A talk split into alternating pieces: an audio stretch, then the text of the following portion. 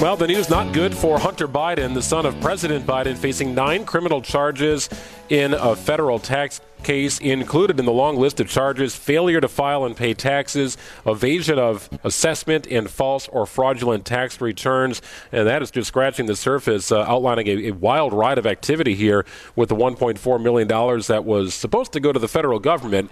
Instead, Hunter Biden allegedly chose to keep that. He has paid a portion of that back, of course. But what does it all mean? We welcome in Steven Portnoy from ABC. Steven, this latest list of charges against the president's son, Hunter Biden, where do we go from here? This is his behavior has been nothing short of erratic, and that's been well documented. But what do these new charges mean? Well, these new charges mean that Hunter Biden's going to be in federal court to have to answer them. And not just in this case in Southern California, but in a concurrent case in Delaware related to his purchase of a handgun.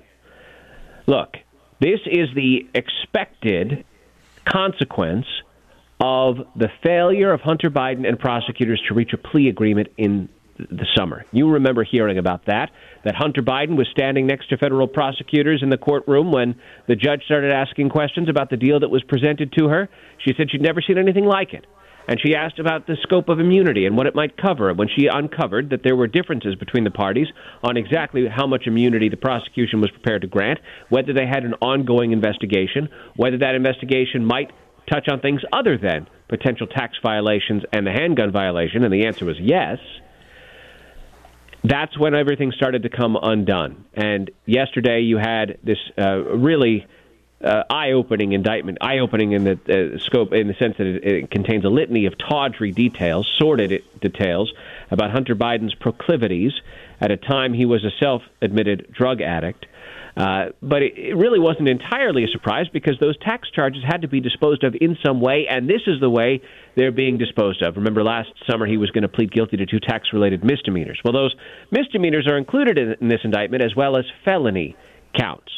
Beyond the specific payments to exotic dancers, porn sites, even a $10,000 membership to a sex club in Los Angeles, this indictment paints a picture of the president's son as a sophisticated tax cheat. It alleges that years after his infamous drug addiction began, or really amplified and took over his life in 2017 and 2018, by 2020, it's alleged, Hunter Biden had his accountants categorize his past spending on debauchery as legitimate business expenses. And that's why he's charged in this indictment with the felony of falsely filing a tax return, as well as evading taxes. Steven, this is involving, obviously, the president's son, but my imagination, I don't think, is too far off in thinking we're soon going to be hearing this from lawmakers, maybe some of the president's political opponents. Has that started already, or is that something that we're still going to just be keeping an eye on? Well, next week, the House is going to vote, we likely expect, on a party-line basis, to authorize the ongoing impeachment inquiry into the president and whether the president benefited in any way from his son or brother's business dealings. Now, this tax case that's been opened in California, the charges being filed, that is a function of how Hunter Biden conducted his personal affairs with respect to his business. But the bigger question, which House investigators are going to want to try to answer, at least they're going to try to dig a little deeper. Democrats say they're on a fishing expedition that's yielded very little of significance. But what Republicans are going to want to look for is any evidence they might be able to find that demonstrates that in a substantive way, Joe Biden did benefit from his son and brother's business, and that it was some element, or may have been an element, of bribery. Now, as I say, Republicans have yet to demonstrate to the public in any substantive way that's compelling that there was a benefit that's tied directly to a specific action that Joe Biden took on behalf of the federal government of the United States that was done at the behest of one of Hunter Biden's clients. The allegation has been aired. There have been some instances that are interesting when it comes to particular relatively small amounts of money moving even into Joe Biden's account that raise questions that the White House needs to answer.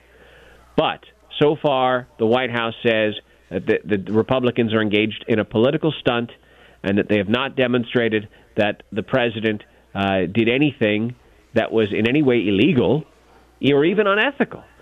When it comes to Hunter Biden and his tax situation, the White House is not commenting directly, except to say that the president is proud of his son, still proud of his son. And in the past, Karine Jean-Pierre has said that when asked whether the president might consider pardoning his son, he has said no. Today, Karine Jean-Pierre said nothing has changed. So, Stephen, Biden's defense attorney is condemning prosecutors, is saying that they're, bowing to Republican pressure. Okay, I get that, and because his name is Biden, it's certainly much more eyes on this story than if it were just, somebody else in society. But nonetheless, these are pretty significant charges, are they not? Well, there's no doubt about that. I mean, think of it. These charges, tax evasion, filing a false tax return, in the aggregate, this wouldn't happen, but in the aggregate, it's a 17-year prison sentence. Even prosecutors say that's not likely. In the gun case in Delaware, that's more than 20 years. But these are charges that, you'll hear it from defense attorney Abby Lowell, would almost never be put forth before a court without being tied to some crime of violence or some other underlying crime. And there's even a question about the constitutionality of the law that's being enforced in this case in Delaware, whether it ought to be legal or illegal under the Second Amendment to prohibit a person from buying a handgun if they happen to be using a narcotic, an illegal narcotic. That is a question that an appeals court in the last year has said should be answered in the negative. It should not be illegal for a person who happens to be a drug user to have their Second Amendment rights stripped without any kind of formal adjudication. And yet, that's the crime that Hunter Biden's been charged with in Delaware. These are significant charges. Any criminal case is significant. But there is a broader political liability for the president here, and it really raises a question of what else might be out there. Because in the plea hearing last summer, when it all started to unravel in the courtroom of Judge Mary Ellen Noreika, one issue was raised by the judge: the specter of additional charges with respect to the Foreign Agents Registration Act, or FARA, and whether prosecutors might be pursuing charges along those lines. The answer from the prosecutor in the courtroom was simply, yes, that is possible. No elaboration, and nothing since from the special counsel. So we wait further word. And I'll point out the line in the news release from the special counsel last night: the investigation is ongoing.